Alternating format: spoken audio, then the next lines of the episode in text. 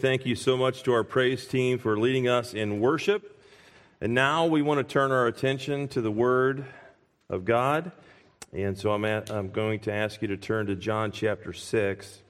Don't you just love the Word of God? I mean, honestly, as a Christian, uh, in this world of in uncertainty and instability and constant strife, God's Word is the steady anchor in the storm.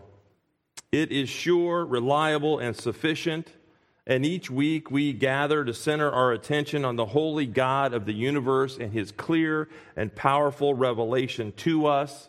No ambiguity, no massaging or sugarcoating of the truth, just dialing in on the unadulterated, convicting, heart piercing, life changing Word of God. Last week, we re engaged with our study of the Gospel of John after a bit of a summer reprieve. We, we, we took some time this summer to look at the church and the importance of the local church in the life of every true believer in Jesus Christ.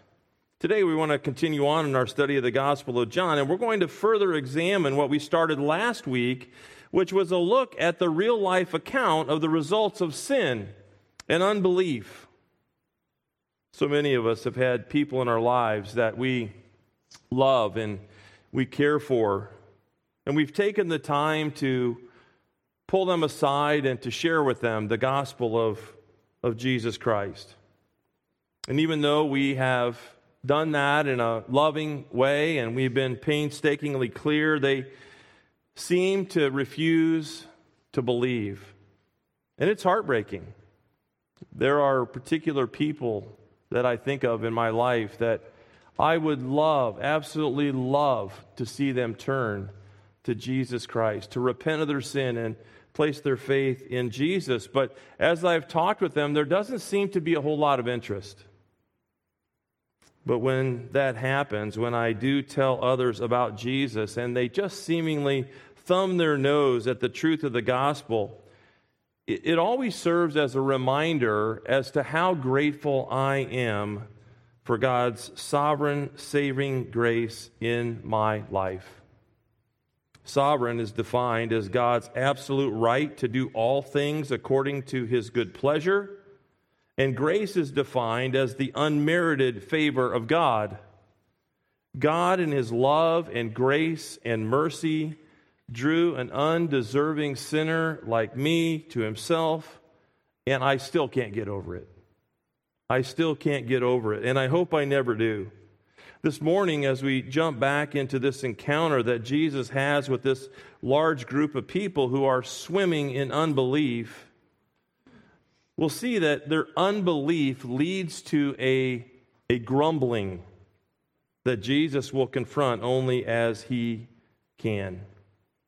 So let me read the passage for you. It's verses 41 through 50 of John chapter 6 this morning, and then we're going to take a look at it in detail. Let's look at verse 41. Therefore, the Jews were grumbling about him because he said, I am bread that came down out of heaven. And they were saying, Is this not Jesus, the son of Joseph, whose father and mother we know? How does he now say, I have come down out of heaven? And Jesus answered and said to them, Do not grumble among yourselves. No one can come to me unless the Father who sent me draws him, and I will raise him up on the last day. It is written in the prophets, and they shall be taught of God. Everyone who has heard and learned from the Father comes to me. Not that anyone has seen the Father except the one who is from God, he has seen the Father. Truly, truly, I say to you, he who believes has eternal life. I am the bread of life. Your fathers ate the manna in the wilderness and they died. This is the bread which comes down out of heaven, so that one may eat of it and not die. This is one of the greatest passages of Scripture in the Bible. One that I have pored over and reflected upon my whole Christian life. So, as we look at this persistent grumbling that Jesus is dealing with here, there are really two major points of emphasis here in our text. If you're taking notes, the first is uh, the root of their grumbling. And I'll give you the second it's the fruit of their grumbling. So, the, these two points of emphasis here, as we break this down today, we'll find the root of their grumbling and the fruit of their grumbling. And this word grumbling is a descriptive word, isn't it? It's mentioned twice here, once in verse 41 and then again in verse 43. It's the Greek word gongudzo, and it means incessant complaining, discontent, and negativity. And you know the old saying, the, the apple doesn't fall too far from the tree. These Jews who were grumbling about Jesus were following in the footsteps of their forefathers who grumbled about God as they wandered in the wilderness. And I want to take you back just to Exodus chapter 16, just real briefly here, so that we can see that this has been a long standing history that the Lord has been dealing with. So go back to Exodus chapter 16, if you would, and look at verse 2. Exodus 16 and verse 2. The whole congregation of the sons of Israel grumbled against Moses and Aaron in the wilderness. Look at verse 8. Verse 8 says, Moses said, This will happen when the Lord gives you meat to eat in the evening and bread to the full in the morning, for the Lord hears your grumblings, which you grumble against him. And what are we? Your grumblings are not against us, but against the Lord. And ultimately, that in fact is the case when we or others grumble. We're sort of saying that we're not fully trusting in the sovereignty of God. We're not fully trusting in what God has for our life. Some of us have a difficult life right now. Some of us are dealing with things in our life that some people don't know about, but they're heavy. They're things that are weighing us down in our life. And we ask the question how are we dealing with those kinds of things? I mean, all of us have had struggles in our lives. We've all had circumstances and situations that have been very difficult that we've had to navigate through. But I can't imagine navigating through some of the things that some of us have navigated through in our lives without the Lord. And when we grumble and complain, and we're constantly being negative about things, what do you think that says to the Lord? We don't really trust you. We'd like to fix this on our own. We would like for this to go away. We don't want to have to endure what it takes to get through this. But you know, God brings us through things for our good and for His glory. Even the negative things of life, the things that are most difficult that we have to deal with in this life, He causes them to work together for good to those who love him and are called according to his purpose. And that gives me great, great comfort. So let's go back to John chapter 6 and begin to take a closer look at all of this. And we're going to start by examining, as I said, the root of their grumbling, which is rebellion against God. Verse 41 Therefore the Jews were grumbling about him because he said, I am the bread that came down out of heaven. And they were saying, Is not this Jesus, the son of Joseph, whose father and mother we know? How does he now say, I have come down out of heaven? And Jesus answered and said to them, Do not grumble among yourselves. So here's where we're at in this narrative. Jesus is in the heart of his three year public ministry. And he had been performing miracles all over Israel. There are seven specific public miracles that are mentioned in the Gospel of John, which serve as signs of Jesus' deity. Jesus' first miracle, you recall, was when he turned water into wine at the wedding of Cana. We see that in John chapter 2. His second public miracle recorded here in the Gospel of John was the healing of the nobleman's son, and we see that in John chapter 4. The third miracle or sign of his deity was the healing of the paralytic man at the pool of Bethesda. We see that in John chapter 5.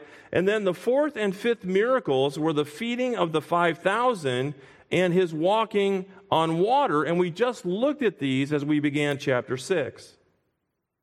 So these fourth and fifth miracles both play a big part in this encounter with these grumbling Jews.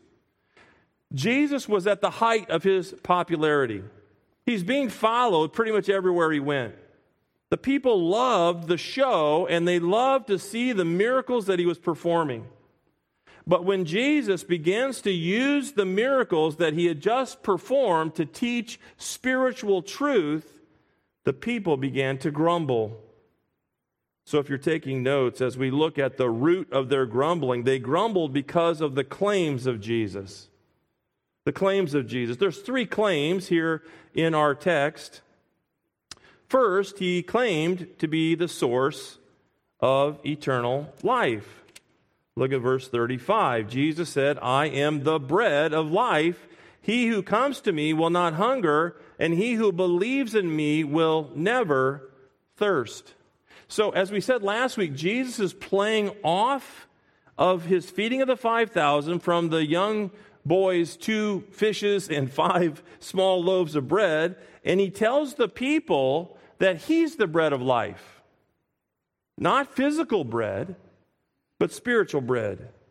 He is the source of eternal life. Look at verse 40. For this is the will of my Father that everyone who beholds the Son and believes in him will have eternal life.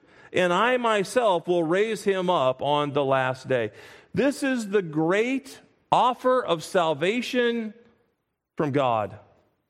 All who believe on the Lord Jesus Christ, who is the bread of life, will be saved. This is crystal clear in Scripture.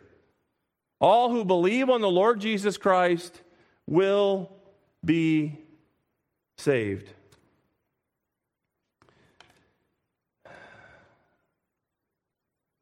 But man has a problem.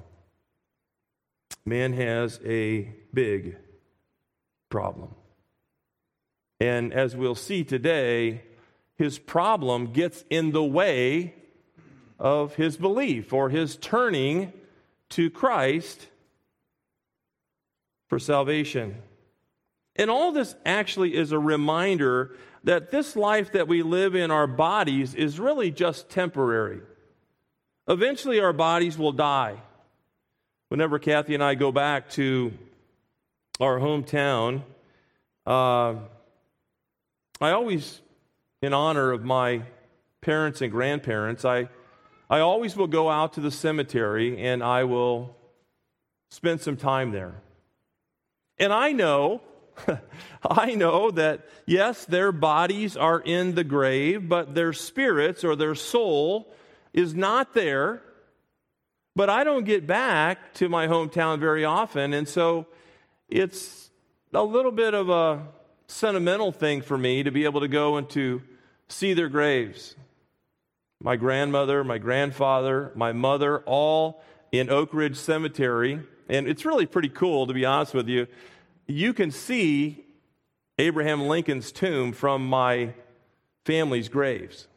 And that cost a lot more when we were arranging for their burials because the great monument to Abraham Lincoln is in plain view. But I always go back, I always look at their tombstones. And I remember when they first passed away, especially my mom, very abruptly, I would go out, and this may sound unusual or strange, but I would talk to her.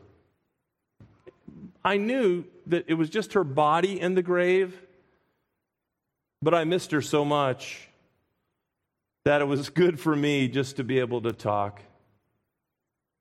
It's a reminder that our bodies are just temporary. But the truth is our souls will live on forever. You see, there, there are two major components to every person that God has created. There's a material component on the one hand, and there's an immaterial component on the other hand. So we have our physical bodies, the material component. We have the immaterial component, which consists of our soul or our spirit, both of which are infected with sin. The moment we are conceived in sin, our bodies began the process of dying. This is a reminder of the sin nature that we inherited from Adam. Romans chapter 5 and verse 12 says, Therefore, just as through one man sin entered into the world, and death through sin, and so death spread to all men because all sinned. Now, we'll talk about this more in a moment, but it's important to know that when we inherited the sin nature from Adam, it infected every aspect of our being. And there are really three major components of every man intellect, emotions, and will. And so when the Bible says that we were created in the image of God, I believe that's what he's talking about, that we were created with these components intellect, emotions, and a will. But because of our sin nature that we inherited from Adam, none of those three components are pure. They're all tainted with sin. And so when Adam and Eve sinned in the Garden of Eden, their bodies began to age and eventually their bodies died, but their souls began to die as well. Ezekiel chapter 18 and verse 20 says, The soul that sins, it shall die. Not that the soul ceases to exist. No, it, it lives on forever. It just spiritually dies. So when Jesus says to the people that he is the bread of life, literally the source of eternal life, they grumbled that he would have the audacity to make such a claim. Second, in addition to claiming that he was the source of eternal life, they grumbled because he claimed to have come down from heaven. Verse 41 Therefore the Jews were grumbling about him because he said, I am the bread that came down out of heaven.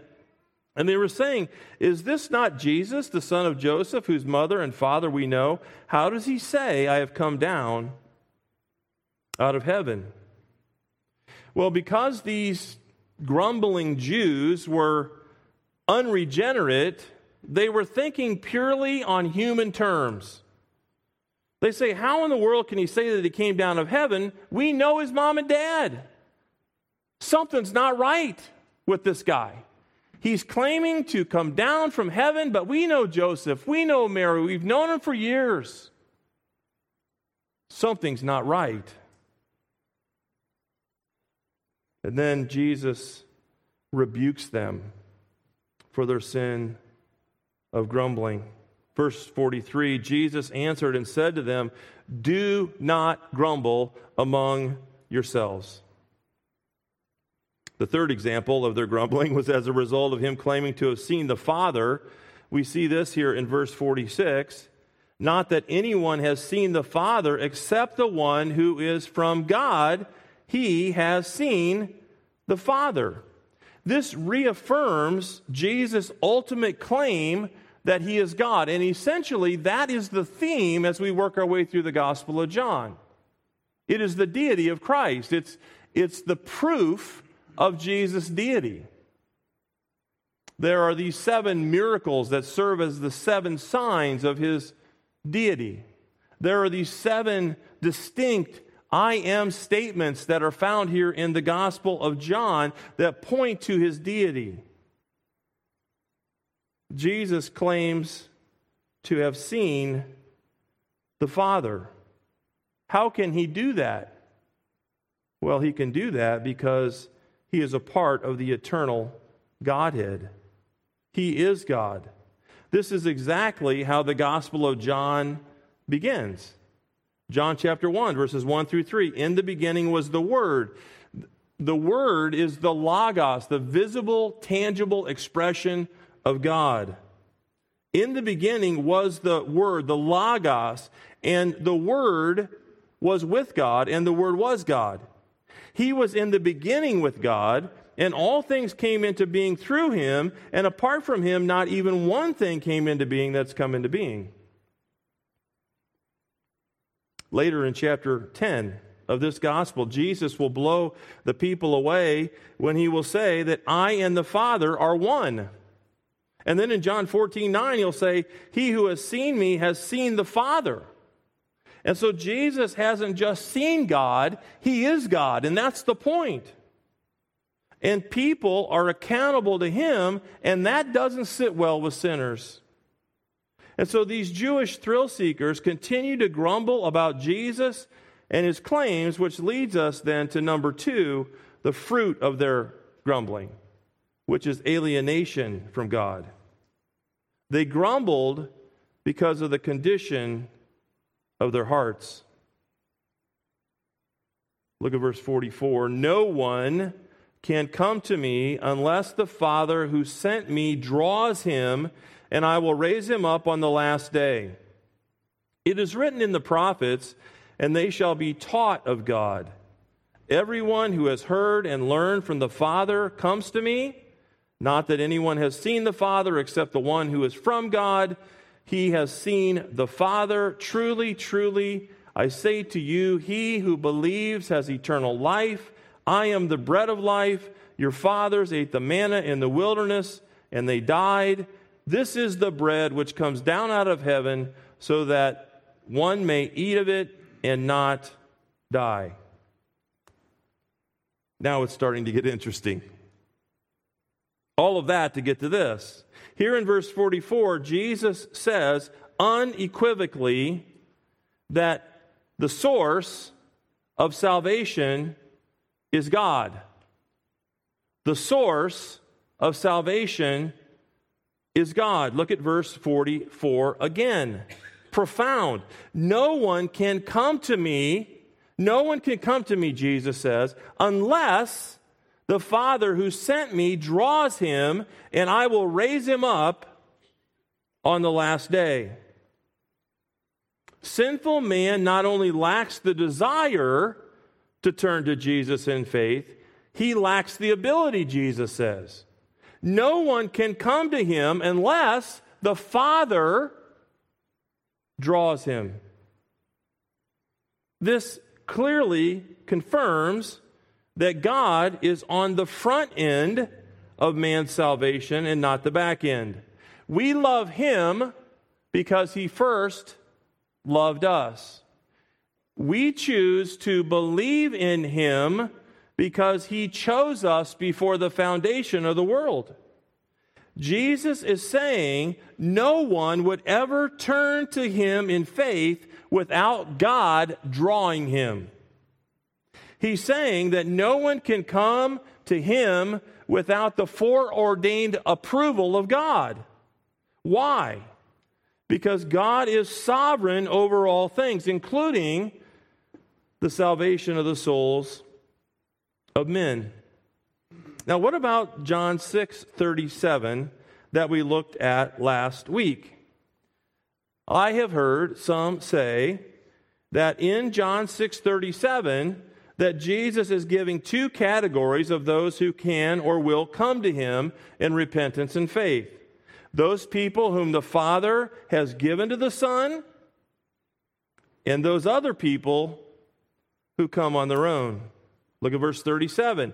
All that the Father gives me will come to me, and the one who comes to me I will certainly not cast out.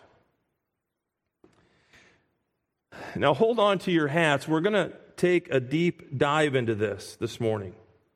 That is not at all what Jesus is saying. John 6:44 clarifies that Jesus is speaking of the same people in verse 37.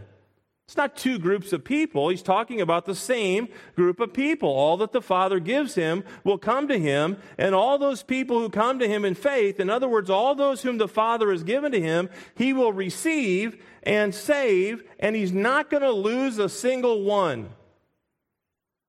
You ever lose your car keys? Where are those things at?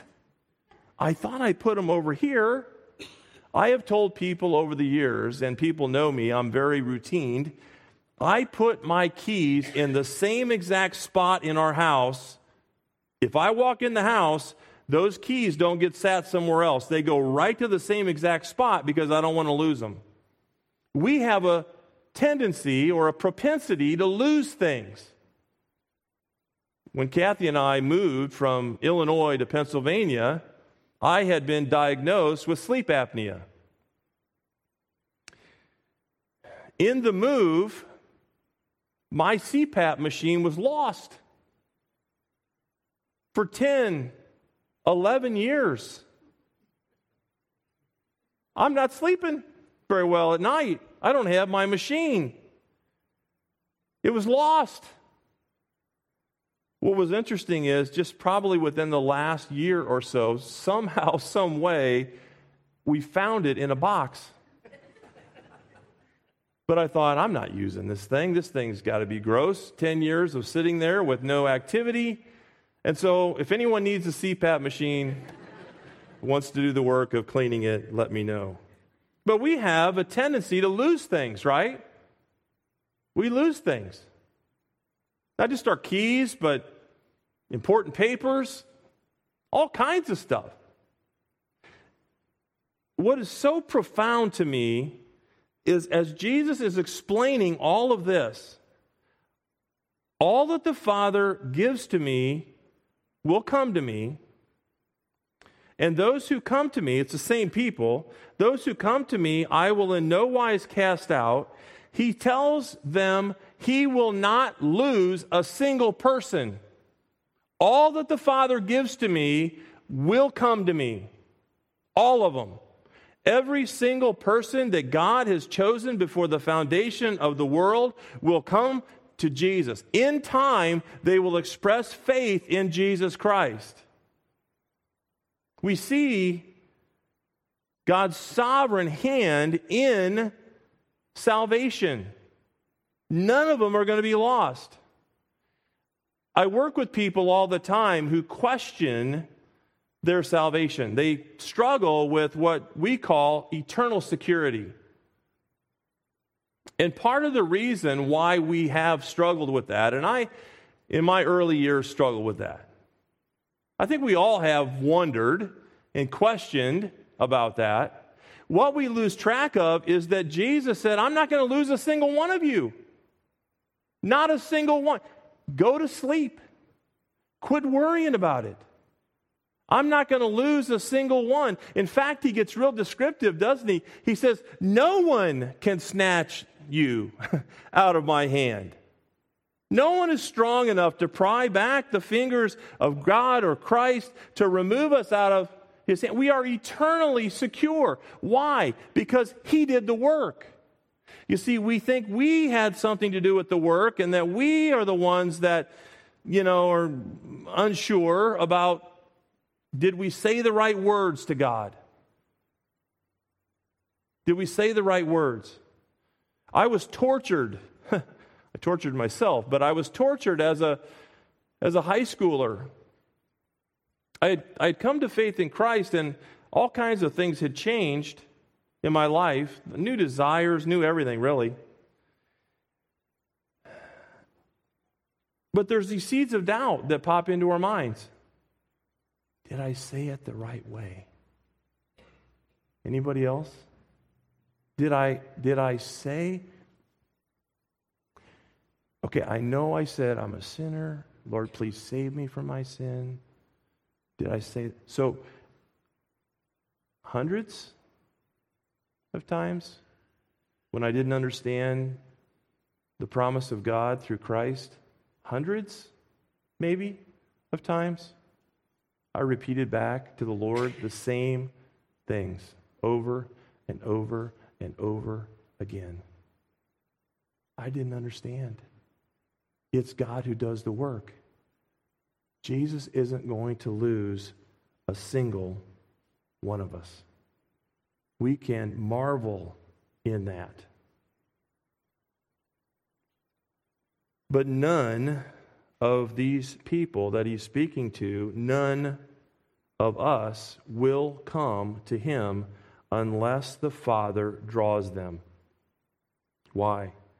Because all men are sinners. Romans 3:23 says for all have sinned and fall short of the glory of God. Romans 6:23 says the wages of sin is death. So Adam passed along the sin nature to all men and consequently all men have sinned. When Paul says that the wages of sin is death, he's referring to spiritual death, eternal death. The soul that sins, it shall die. So all men are deserving of eternal death, but Jesus, who is the bread of life, offers eternal life to all who will believe in him. But sin but but man has this inherent sin problem. And the scriptures get very graphic as to what that means. Listen to the description of our spiritual condition because of our sin. We are dead in our trespasses and sins. We are slaves to unrighteousness. We are alienated from God. We are hostile to Him. We're unable to please God, nor are we able to seek God. We can't understand spiritual truth. We are trapped in Satan's kingdom, powerless to change our sinful condition. So much for free will. You see, as I said earlier, yes, man has a will. It's one of the components of personhood. But his will is not free, it is tainted with sin. Sinful man can only choose within his nature, and every man is totally depraved. Every aspect of his being is infected with sin. So, God must change sinful man's will so that he may come to Jesus in faith. A.W. Pink, prolific author, theologian, said this The condition of the natural man is altogether beyond human repair. To talk about exerting the will is to ignore the state of the man behind the will. Man's will has not escaped the general wreckage of his nature. When man fell, every part of his being was affected. Just as truly as the sinner's heart is estranged from God and his understanding darkened, so is his will enslaved by sin. To predicate the freedom of the will is to deny that man is totally depraved. To say that man has the power within himself to either reject or accept Christ is to repudiate the fact that he is the captive of the devil. It is to say that there is at least one good thing in the flesh. It is so it is to flatly contradict this word of the Son of God. No man can come to me except the Father which has sent me draws him. The unregenerate sinner is so depraved that with an unchanged heart and mind, he will never come to Christ. And the change, which is absolutely essential, is one which God can alone produce. It is therefore by this divine drawing that anyone comes to Christ. And so, what is this drawing? Pink asks. We answer it is the power of the Holy Spirit overcoming the self righteousness of the sinner and convicting him of his lost condition. It is the Holy Spirit awakening within him a sense of need. It is the, the power of the Holy Spirit overcoming the pride of the natural man so that he is ready to come to Christ as an empty handed beggar. It is the Holy Spirit creating within him a hunger for the bread of life. This leads us then to the means of salvation, which is belief. Verse 45. It is written in the prophets, and they shall be taught of God. Everyone who has heard and learned from the Father comes to me. Not that anyone has seen the Father, except the one who is from God, he has seen the Father. Truly, truly, I say to you, he who believes has eternal life. Verse 45 is a paraphrased quote from Isaiah 54 and verse 13. So, what Jesus is saying in verse 44 is consistent with the Old Testament. Sinful man must be supernaturally instructed by God because it is the teaching of God's word that God uses to draw people to himself. God does not zap people saved. Man must believe, willfully, volitionally believe. When the Philippian jailer asked Paul and Silas, What must he do to be saved? They told him, Believe on the Lord Jesus Christ and you will be saved. And this is exactly what Jesus tells the people. Anyone and everyone who believes in Jesus Christ will be saved. Jesus is not confused here. There has always been this universal call to believe in him. 2 Corinthians 5:20 says that we are literally to beg people to be reconciled to God through faith in Jesus Christ. But the truth is, according to Romans 3:11, no one on their own initiative seeks after God. It sounds like an impossible, bleak situation, but it's not. So God must draw man to himself. Literally, God must change man's will. And how does he do that? Verse 45 through the taught word, through the gospel message, which Paul declared in Romans 1 16 and 17, which is the power of God unto salvation.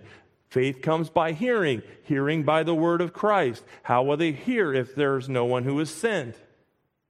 You see, there is an inherent power, dunamis, there's an inherent power in the gospel message. How does God draw a, a, sinner who is infected with sin, his intellect, his emotions, his will, his entire being is infected with sin, he's totally depraved. How does God draw such a one? He does it through the powerful gospel message. You see, there's no power in anything else to draw someone to salvation. It is the gospel, the clearly presented gospel of Jesus Christ. And so we know and we understand that that message is not a message that the masses will receive. It's an offensive message. It's a message that says that you are a sinner and you must repent of your sin if you want to have a right relationship with God, you must repent of your sin and trust in Jesus Christ. He's the only way of salvation. It's offensive. It's an offensive message, especially for those whose hearts and minds and will are not in any way directed toward God. But that's what God uses to draw people like us, undeserving sinners like us. The gospel message is the power of God unto salvation. Salvation is all of God's grace and none of man's efforts. God irresistibly draws, and sinful man responds in faith. So regeneration must precede faith. This is the amazing work of the Holy Spirit who convicts man of sin and draws him to God. And this is what the Bible clearly teaches. Sinful man deserves no credit for his salvation, right? It's all of God for all his glory. And this is what Paul meant when he wrote Ephesians 2 8 and 9. For by grace are you saved through faith and that not of yourselves. It is the gift of God, not as a result of works, so that no one will boast. All of salvation is the gracious gift of God, even the faith to believe, Paul says. It's all a gift. It's, it's a gift. When, when Paul uses the word grace, and when I think of grace, I think of this guy who grew up in church. It's what I did, it's what I knew, it's where I went. I was in church. I was born on a Wednesday, and I was in church, I think, on the Sunday. I grew up learning all about the Bible from people that knew Christ as their Savior, but I was lost as you can get. I was gaining information and I could spit back things. I was even involved in Awana. I was involved in quizzing. Anybody do quizzing back in the day? You sit on this little pad, and when you raise up off of it, it lights up. If you have the answer, you're able to give the answer, and you win a point for your team. I was in quizzing. I was in Awana. I was memorizing the Bible left and right. So just because I was religious and just because I knew stuff and just because I had the habit and pattern of going to church, that did not make me a true believer in Jesus Christ.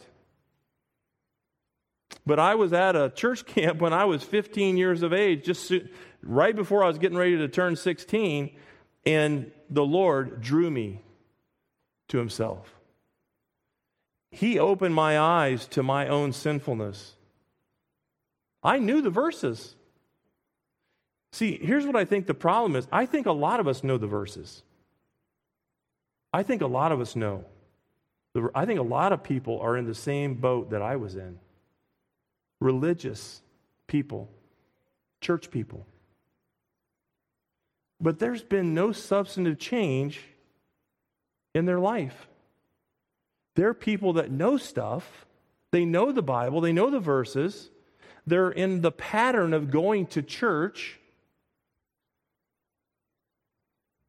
But where's the power in their life? Where is the Spirit of God empowering them to live the Christian life? Where is the passion for Jesus? Millions, I think, of people in churches today are in the same boat I was in. And this is why I get so emotional about the grace of God. I could have said, God, what are you doing? I was in church. I used to give money every week in church. I would save up for my paper route and I would take money and put it in the offering at church. What do you what do, what else do you want? God. How many people are in the same boat? They know Ephesians 2 8 9. They quote it. They, they learned it as a child. It was one of the first verses I memorized as a kid in Awana. Do we know what it means? Do we know what Ephesians 2 8 and 9 is talking about?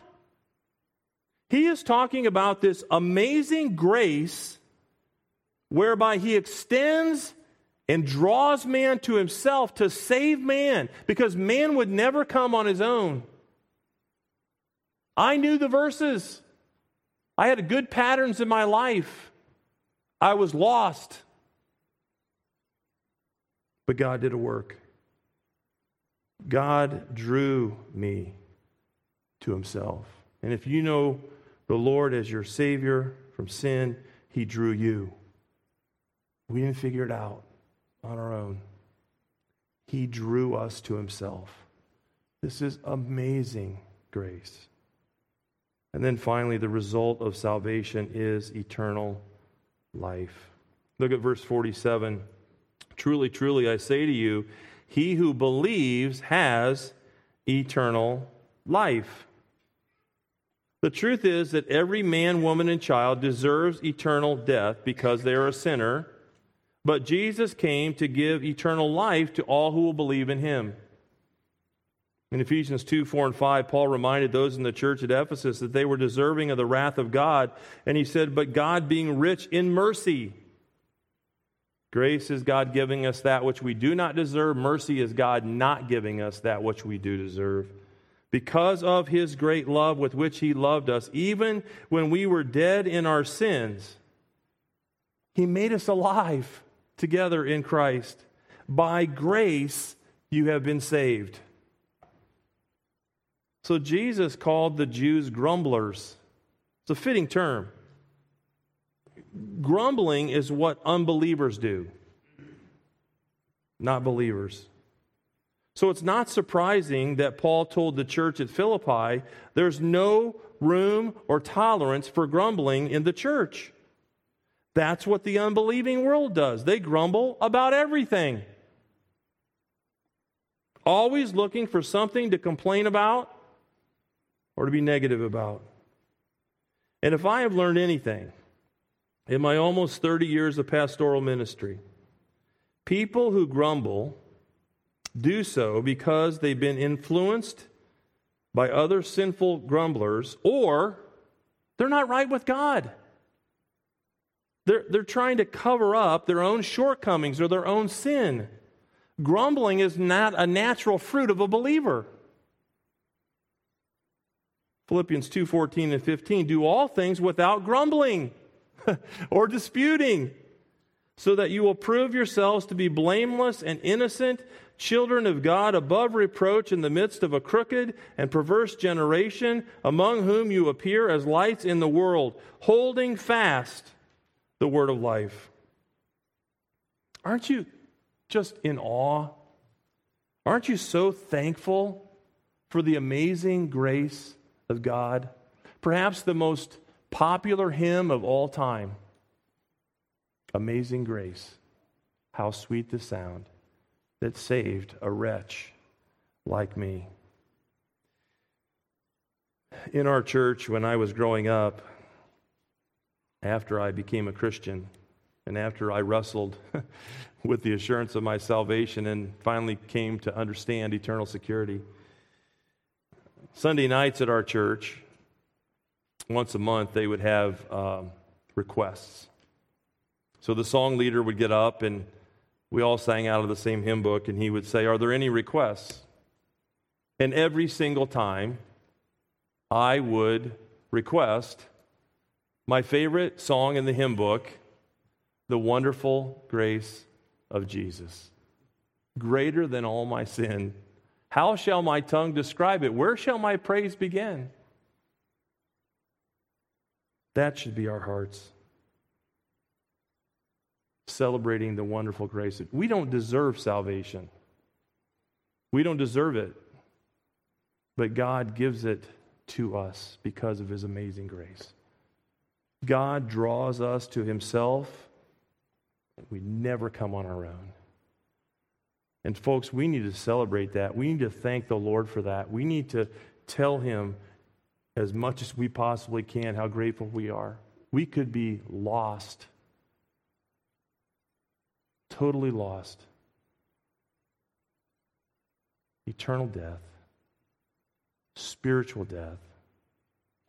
But God has done an amazing work. But God commends his love toward us in that while we were yet sinners, Christ died for us. God so loved the world, those whom he created. God so loved the world that he gave his only begotten Son, that whoever comes to him will receive eternal life. It's amazing. We don't deserve it. But this is our God. He is gracious. He is loving. He is merciful. He is kind. He loves us and cares for us. Thank Him for the salvation that He provides. Live your life as one giant thank you to the Lord. Our hope is in Jesus Christ and Him alone. Oh what he did for us. And for those of us who are going to go to Israel in November, we're going to go to two locations of which there's a somewhat of a dispute as to where Jesus died. It is so moving to possibly be at the location of where Jesus took my sin upon himself don't deserve it. I don't deserve his grace. Thank him for it. Lord, it is remarkable for us to even think about the magnitude of what you've done. People who hate you, hated you, lived their life in opposition to you, sinned against you and your holy law and yet you loved us so much that you gave a way of salvation for us? You gave Jesus Christ to come and to die in the place of all who, who would believe in him? This is amazing. May we be in awe of what it is that you have done. And Lord, if there's someone here today that has never trusted in Jesus Christ, I pray that you would draw them to yourself. You would use the words of your word to draw them, and that they would express faith in Jesus Christ. We thank you and we praise you. We thank you for Jesus, our Savior and Lord. Amen.